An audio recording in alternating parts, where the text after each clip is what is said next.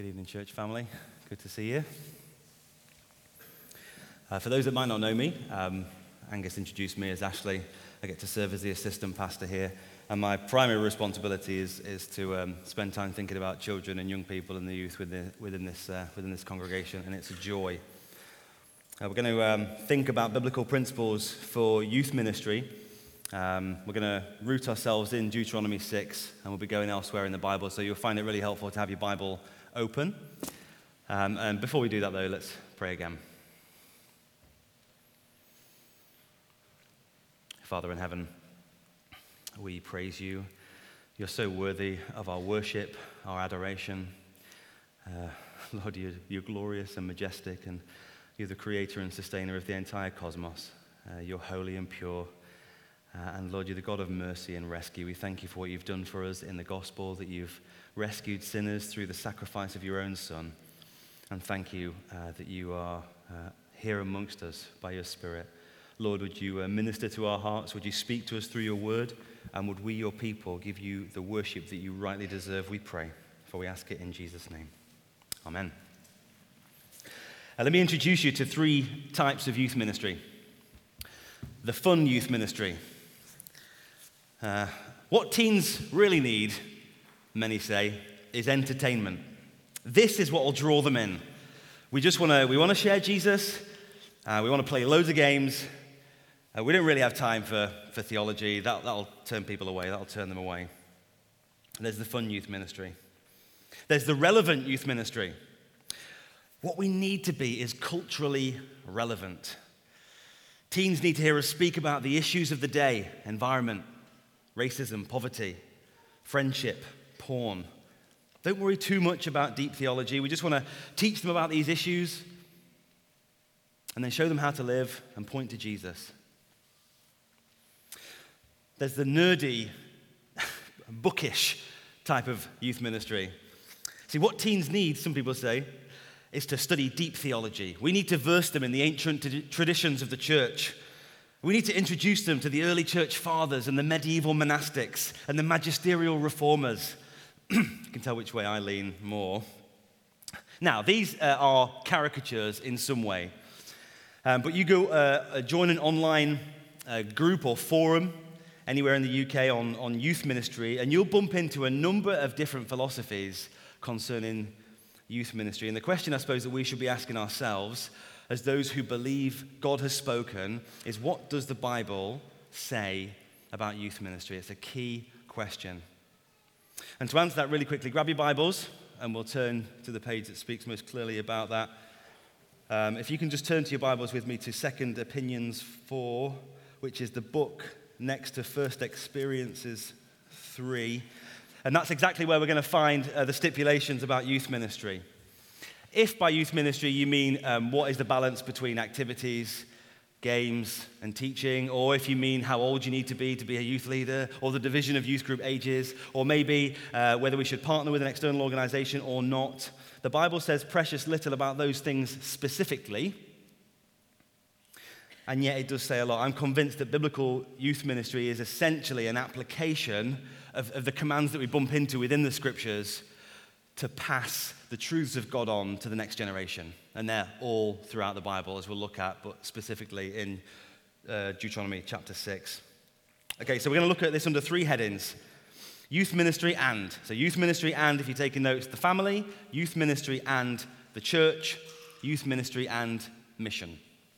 Okay, youth ministry and the family. Um, Deuteronomy 6 was read to us. Thanks ever so much for doing that, James. Uh, maybe we'll just um, uh, lay out a little bit of uh, context of what's happening here in, in Deuteronomy. So, God, the living God, has rescued his people from slavery in Egypt. And they're about to enter and to travel through and to seek to settle into a land that is rampaging with idol worship. It's a land that's full of sensuality, and, and all over there are ideologies and philosophies and patterns of living and temptations that are going to draw God's people away from the living God. It's a dangerous place, spiritually speaking. And so, how then are God's people going to flourish in this land that God's calling them to go to? Well, it's to the degree that they live in accordance with God's revealed word. The word uh, commandment, you may have even picked it up in that short passage that we read. The word commandment is used 47 times in Deuteronomy. The word statutes, 29 times. The word rules, 19 times. More times than any other place anywhere else in the Bible. So, Deuteronomy is a book about how God's people, it's about the revealed word of God and how God's people are going to live according to the word of God. And one of the central themes in Deuteronomy is the worship of the true and living God through obedience to his word. Now, we love uh, an anthem, don't we? Don't know about you. A song that defines a particular moment for us. Uh, a song or a tune that we blast out through our Bluetooth speaker louder than our um, neighbor really cares to listen to. Uh, we have anthems in football when we're winning or when we're losing. You've still got to sing when you're losing, right? Um, perhaps you've got an anthem as you drive or an anthem as you clean, whatever it might be. Well, look with me at verse 4 of chapter 6 of Deuteronomy. Hear, O Israel, the Lord our God, the Lord is one. You shall love the Lord your God with all of your heart and with all of your soul and with all of your might. This was Israel's anthem.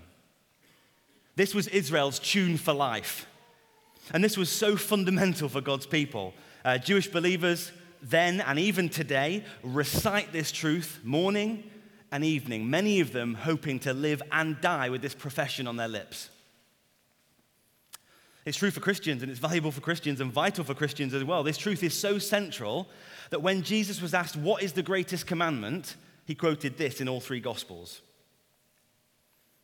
This verse actually shapes our own mission here at Charlotte Chapel, right? To love, grow, serve, and go. We're to love God. That's one of our primary functions as a church. That's one of the things that we're rallying one another to do. Now, there's so much packed into this verse uh, that we don't have time to cover by virtue of what we're seeking to do here. Uh, but notice a few things. The call, hear. In the, in the Hebrew, Shema is the, is the word. And it's not simply just letting the sound waves kind of hit our eardrum, it's not that kind of hearing, but it carries the idea of a response in obedience. It's a listening and obeying, it's a hearing in order to walk in. Hear. That's the call. What's the central theme? Well, have a look. Hear, Israel, the Lord our God, the Lord is one. This is the Lord, God's covenant keeping faithful name. It's the covenant keeping God. He's the one. He's the only God. He's the one who deserves their allegiance and worship. He's the central theme. And the call is to, to love this God with all their hearts. And it's not a kind of a warm, fuzzy love, uh, but think loyal faithfulness. That's the kind of love that this is talking about. Uh, that word love is the same word that's used to describe God's relationship with Israel. He loves them like a father loves a son, he loves them like a, a husband loves a wife. And it's totality, right? Have a look at it the heart, the soul, the might. The heart is the control, control center of life. The soul is the, uh, the people's very essence of being. And their might is their physicality, it's their strength, and they're to love God with all of this. So the call is to hear. The central theme is the one true God. And the context, how are they to do this? How are they to love and obey him with all their mind and soul and strength? Or more importantly, where are they to do this? Well, it's the context of the family, right? Look at me at verse 6 and 7. He says, These commandments, these commandments I give you this day are to be on your hearts. Impress them upon your children. So they're to be on your hearts. That's a, it's kind of a, an idiom for uh, memory, uh, committing them to memory for having them on your mind and your thoughts. Uh, one author um, kind of said, to be on your heart is to be in one's constant and conscious reflection. And so, as these, as these parents and these people have the, the commands of their God on their constant conscious reflection, what are they to do? Well, they're to impress them upon their children. Now, we all know the, the power of repetition, right? Uh, my son at the minute, his favorite word at the minute is why. It's a new thing, but I can just everything, everything I say, it's why? Why, Daddy? Why? And it's, it's, it's, it's, it's powerful.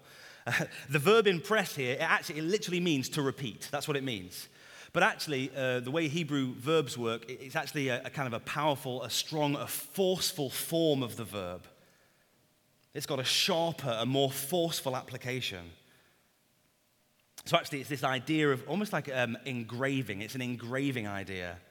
And so, through the regular and repeated impression, the precise tap, tap, tap, imagine a, a, a slab being chiseled out, chipping away daily. The loving commands of God being impressed upon the people until this wonderful message of salvation, of truth, and hope is engraved upon this young heart. That's the idea that's going on here with the word impress. Uh, one translation says that the parents are to diligently teach these commands to their children. There's this idea of, of exactness and carefulness and consistency. Where are they meant to do this? When? How? Well, uh, look at verse 7. Talk about them when you sit at home, when you walk along the road, when you lie down, when you get up. Moses uses this kind of rhetorical device called a merism. We use it all the time, don't we? When we say, uh, Have you looked for that thing? I'm like, Yeah, I searched high and low. Or, um, oh, who's included there? Oh, you know, everyone, young and old. And it kind of means this and this, but everything in between as well. That's what he's saying here. When you sit, in activity. When you walk, activity. Everything in between. When you lie down, when you rise up, everything in between. And so it's shorthand for saying all the time, this is when these impressions are to take place in all manner of ways, in all contexts. The verse continues You shall bind them as a sign on your head and as frontlets between your eyes. Um, not literally, although uh, some Jews still do and did do that. But actually, you imagine the, the, the symbols of them being on your hands, they control what you do physically, right? They influence how we use our hands to bless, to strengthen. And imagine them before you, before you, on your forehead, before your eyes, that to kind of control our thought life and our direction of travel. So this is all encompassing, right? Um, when I finish, uh, sometimes I'm in the office on a, a, Friday night and I catch the bus, and each time it stops on Southbridge outside a noodle bar called Iki-Agi. Anyone been there? Okay. Anyway, uh, I was struck by it as it hovered outside the thing, and I, so I Googled the name, and uh, Iki-Agi actually translates, they've got a whole blurb of it on their website, as a, as a reason to live. It's a Japanese word, should be up on the screen. Iki-Agi is about a sense of purpose in life. It's something that propels you out of bed in the morning. It's something that enables you to live ready and fully for. And I think Deuteronomy 6 is preaching to us, saying that our homes, as much as possible, the homes of these Israelites and our homes should be, as much as possible, places where our children see that our reason for living, our Iki-Agi, as it were, is the living God. Now, I know that we've not really mentioned youth work specifically, and we've just zeroed in on the home, but I think that's because that's the weight that the scriptures give to where children and young people come to know about God. It's first and foremost in the home. And so, how do we apply this? Well, um, as parents, I think we need to recognize that there are impressions being made upon our children, and I use that as a, as a double word. There are impressions being made on our children uh, whether we are aware of that or not. And we want to make sure that they're the right impressions. We want our households to come to a loving knowledge of the God who rescues his people.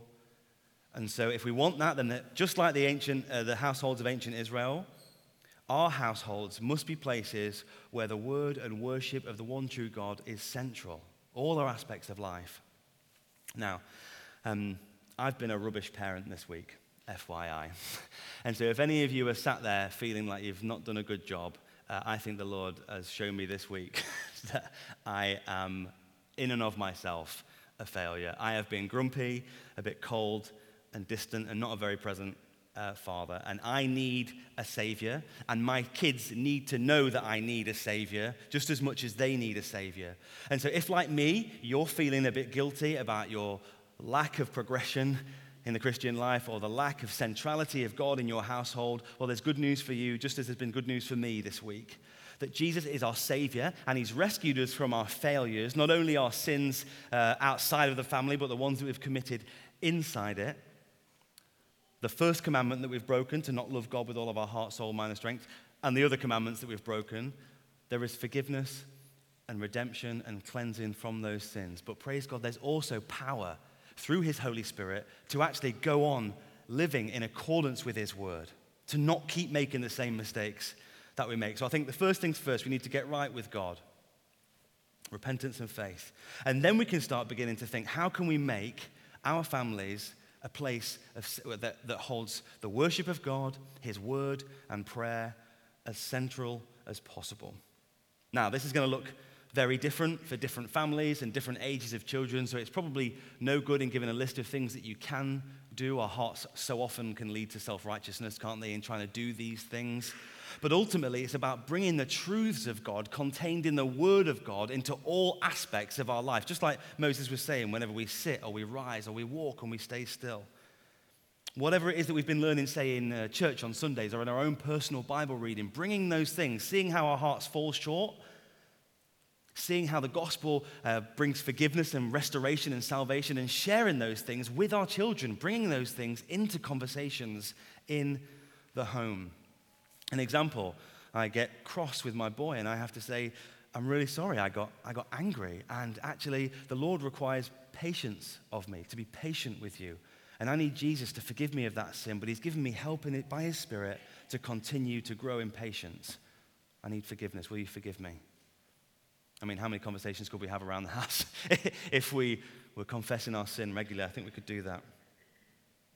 If you struggle with this, don't suffer in silence. God has given us a church family, right, of uh, parents of all different ages and stages to get alongside. Maybe find somebody that's got children with a similar age of you, or, or maybe that, that, are just a little bit older so you can seek some of their wisdom. You can ask, hey, how, are there any mistakes that you made that I can maybe learn from not making? Or could, could we grieve together? Could we pray together?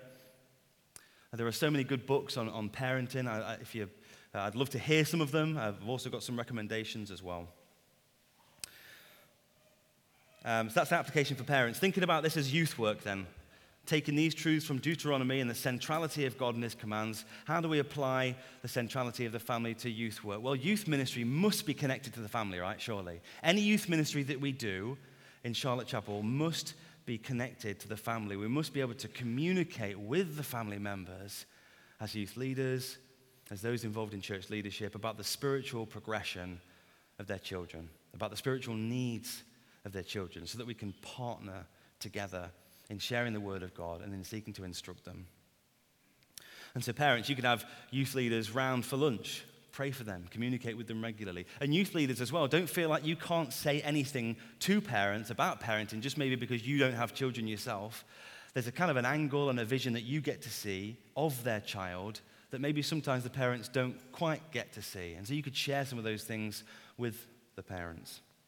So, youth work centers on the family because this is the primary arena of both evangelism and discipleship that God, God has revealed to us. That's point number one youth ministry and the family. Point number two youth ministry in the church. It's in the context of covenant community. Have a look at verse 4 again of Deuteronomy 6. So, parents, praise God, we are not alone in the task of reaching our children. Notice who the commands to hear are aimed towards. Verse 4 Hear, O Israel. So the commands are aimed towards the covenant community, aren't they? So the discipleship and the evangelism happens principally and primarily within the family, but the family are placed within the covenant community. And it's in the covenant community where men and women and children, where the, the foreigners and the, and the visitors come together to hear the word of God whether it's in the, the weekly gathered service, whether it was in the special feast days throughout Israel. There are a number of verses, Joshua 8, Ezra 10, Nehemiah 8, that look at the, the, the gathered worship of God's people, old and young. Uh, there are examples that even we saw in Deuteronomy 6 uh, uh, of a son asking his father what these stipulations and commandments are about.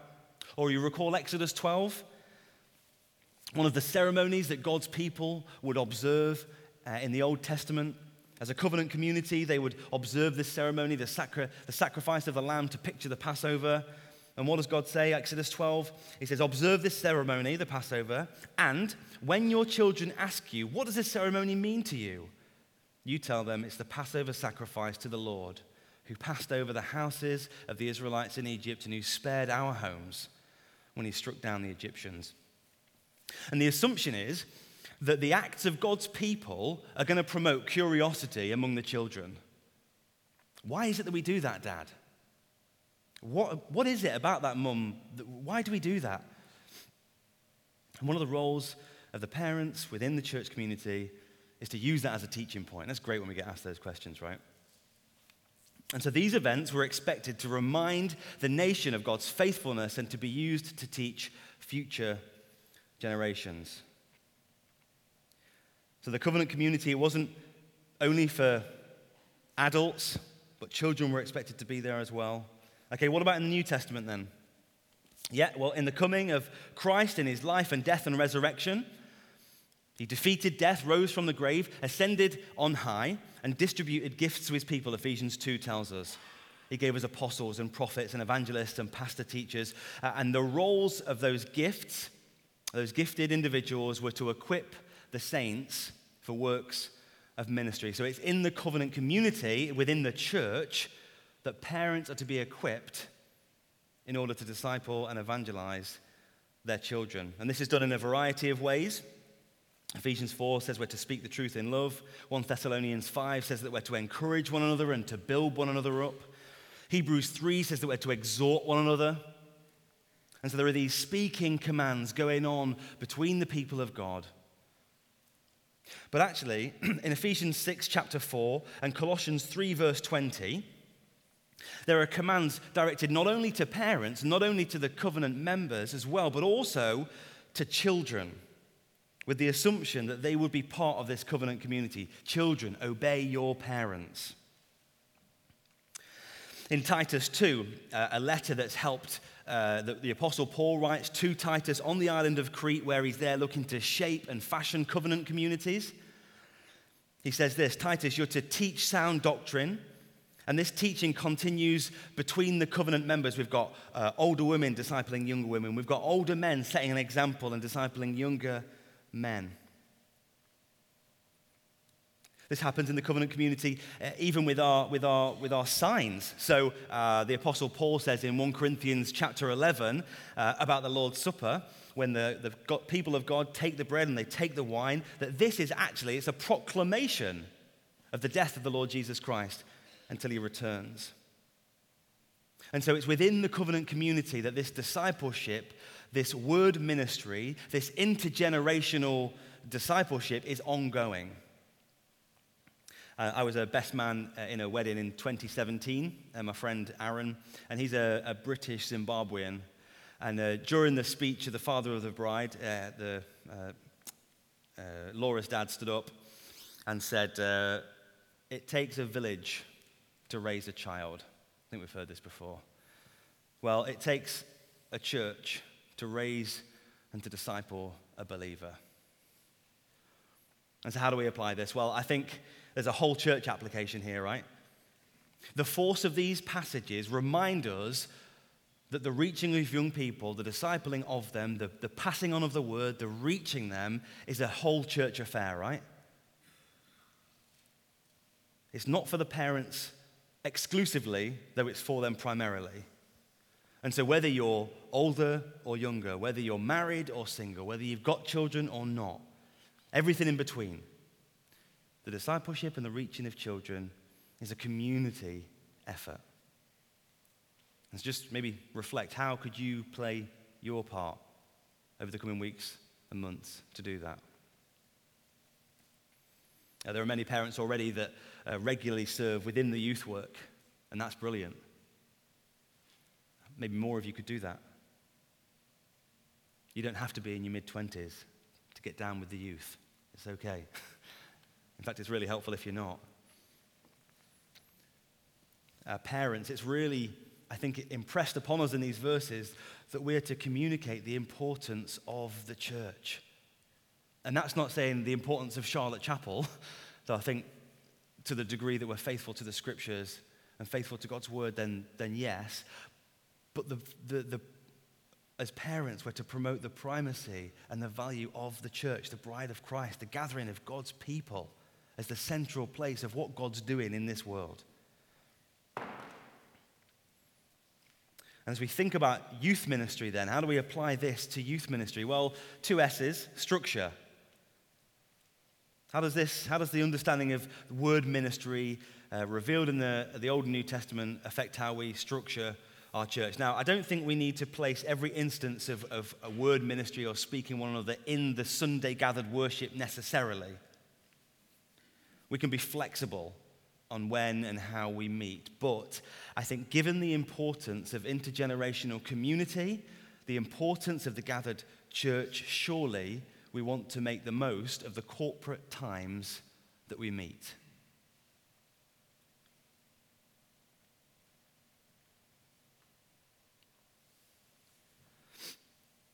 We've got flexibility within the structure. And so, whether we choose a Friday night or another night, what we want to do ultimately is provide, in some ways, what we provide for other groups within the church, whether it's women or students or senior men, is to provide something outside of the gathered community, outside uh, of the gathered worship service, to disciple them in targeted and appropriate ways. Okay, so the structure. What about the substance? according to what we've seen revealed in God's word, what does it affect about the substance? Well, surely then, we want the means of growth and godliness that are present in the covenant community, the spoken word, prayer, and discipleship to form the bedrock of our youth ministry. In some ways, I'm not saying anything new or radical here, am I? We want to teach the Bible, we want it to be central.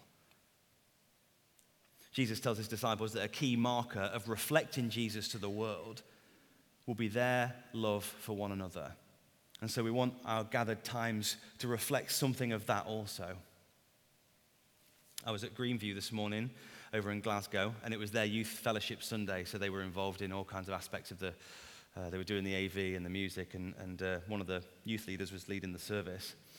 And um, uh, they looked at their five year teaching plan, and it was robust, it was brilliant uh, had everything from different genres and books of the Bible to topical uh, talks to really grappling with some of the basics of Christianity to then some of, the, some of the deeper and scarier questions. And this is what the youth leader said. He says, um, We want to disciple them really well from, from S1 to S6 so that if somebody becomes a Christian, we can praise God for his mercy and grace. But if someone at the end of that rejects it and walks away from Jesus, at least they know what they're walking away from. I thought that was quite heavy. So we want the truth clearly taught. Okay, final point youth ministry and the mission. Or this could have been youth ministry and its content. So, what are we aiming to do in youth ministry? What's the purpose? What's the end product that we're aiming for? It's maturity in Christ, right? We had Colossians 2 read to us earlier. Uh, you know, we're not, we're not looking for a get out of hell free card. That's far, that's far too minimal uh, for our God and for what He's done for us. We want maturity in Christ. And one of the ways that we're going to do that, the only way that we're going to do that, is by teaching the full counsel of God. We will only be able to present folks mature in Christ when we take the hollow and deceptive philosophies that are all over this world and we hold them up against the glorious light and truth of the gospel of Christ. So, our culture, as you'll know, young people, promotes many different philosophies about identity, about belonging, about purpose, many of them contradictory. You're both an accident and yet you're valuable. You're both, uh, it's right how you feel unless it offends somebody else. You have purpose, but you're to determine what that purpose is. No wonder it's confusing. And so, youth ministry must engage with these philosophies, and it must use the only weapon that we've been given to do so, and that's the Word of God by the Spirit of God. And so, um, the way I've thought it helpfully is we're to teach um, the gospel. Uh, I read it somewhere, I can't remember where, uh, the narrow gospel and the broad gospel. So, we're to teach the narrow gospel. This is the message of Jesus' death, his substitutionary death for sinners on the cross, and the forgiveness that we can have through faith in him. We want to proclaim that message. That's all throughout the scriptures. Jesus is the only name under heaven given by which we are to be saved. We want to make sure that message is proclaimed frequently, loudly, and clearly. But we don't want to fall off either edge of the ditch. We need the broad gospel as well. And the broad gospel deals with the reality of the implications of that gospel on the lives of young people and all who come under its banner. It's the motivation for the gospel that, that God in eternity past set his love upon a people in order to rescue them. It's the full flow of, of uh, salvation history, the history of the Bible of God rescuing his people. And it stretches into eternity future, where God's people are going to be surrounding the throne of the, throne of the Lamb, worshiping him in perfection. It's, uh, the broad gospel implicates how we live now in light of the truth of that narrow gospel that we've placed our faith in. And it's the gospel that answers these vital questions that all human beings, but also particularly that are pressed upon teenagers the who am I, the identity question, the where do I fit, the belonging question, and the what's my purpose, it's the mission question. The gospel answers that, right? Who am I? Well, you're an image of God bearer. We've been learning that in our morning services, haven't we? You were made to be a, a, vice regent under the Lord God. You were made to be a creative content maker in this world, to fill this world full of God's glory with creative genius. That's what you were made to do. But the world's broken. We're sinful. That explains our brokenness. That explains the reality of death. And yet, if you trust in Christ, Yes, you carry this body of death with you, but you're also a saint. So, this identity question, the question that young people are wrestling with, is answered in the gospel. What about where they belong? Well, we can speak to them about why they long to be part of a community because they were created by a God who is in community Father, Son, and Spirit. And He's rescued His people to be in community, the church. And what about purpose? Well, there's no greater purpose, right? than doing what you were designed to do living for the God who created you and being on this global, multinational mission to rescue people and to bring them under the sound of the living God and to love them and live with them forever.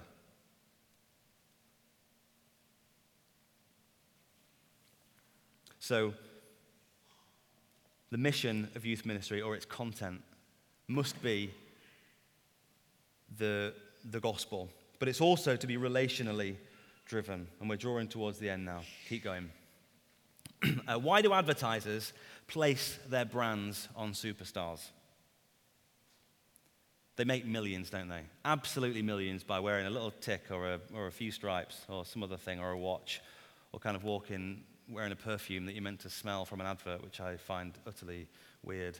It's because they understand the desire to want to be like somebody else, don't they? They understand the desire in humans to be like others. The discipleship desire. I want to be like them. And therefore, if, we, if they wear those products and I wear those products, I'm like them. Okay?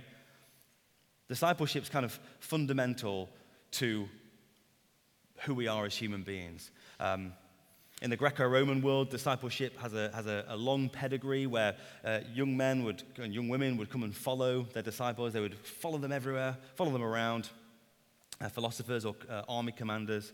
And in the rabbinic tradition that Jesus was a part of, there was a rich history of, uh, of uh, following rabbis, uh, doing everything that they did, even kind of sleeping the way they slept and doing very weird things. Um, sometimes the charge against discipleship, so discipleship's core, relational discipleship is key to the Christian life, key to youth ministry.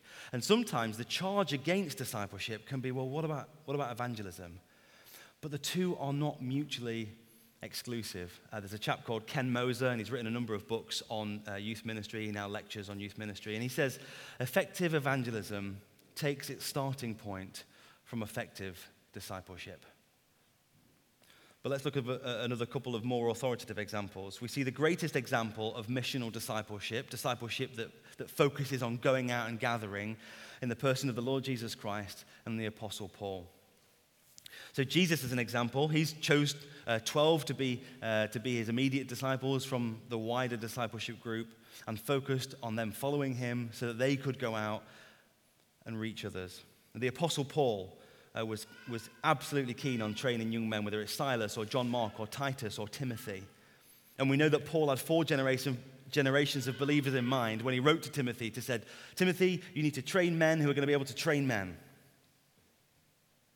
who will imitate me as I imitate Christ.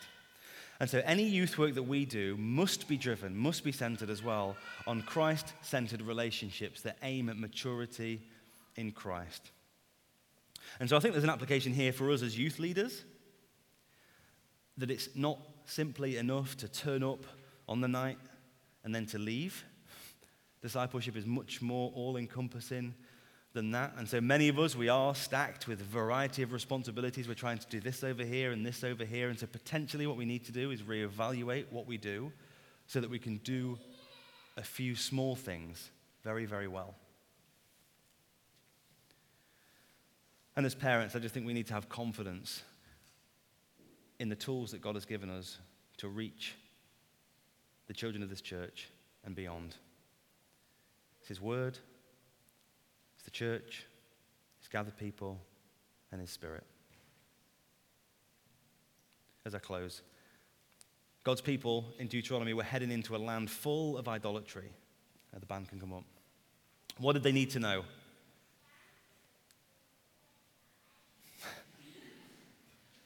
They'd fallen asleep. The band can come up. I joke. God's people were heading into a land full of idolatry, false philosophies everywhere. What did they need? They needed families and parents to train up their children in the knowledge of God. They needed the covenant community to be speaking the word of God to the people of God. They needed to take every opportunity to point to the God of rescue, to the God of faithful promises.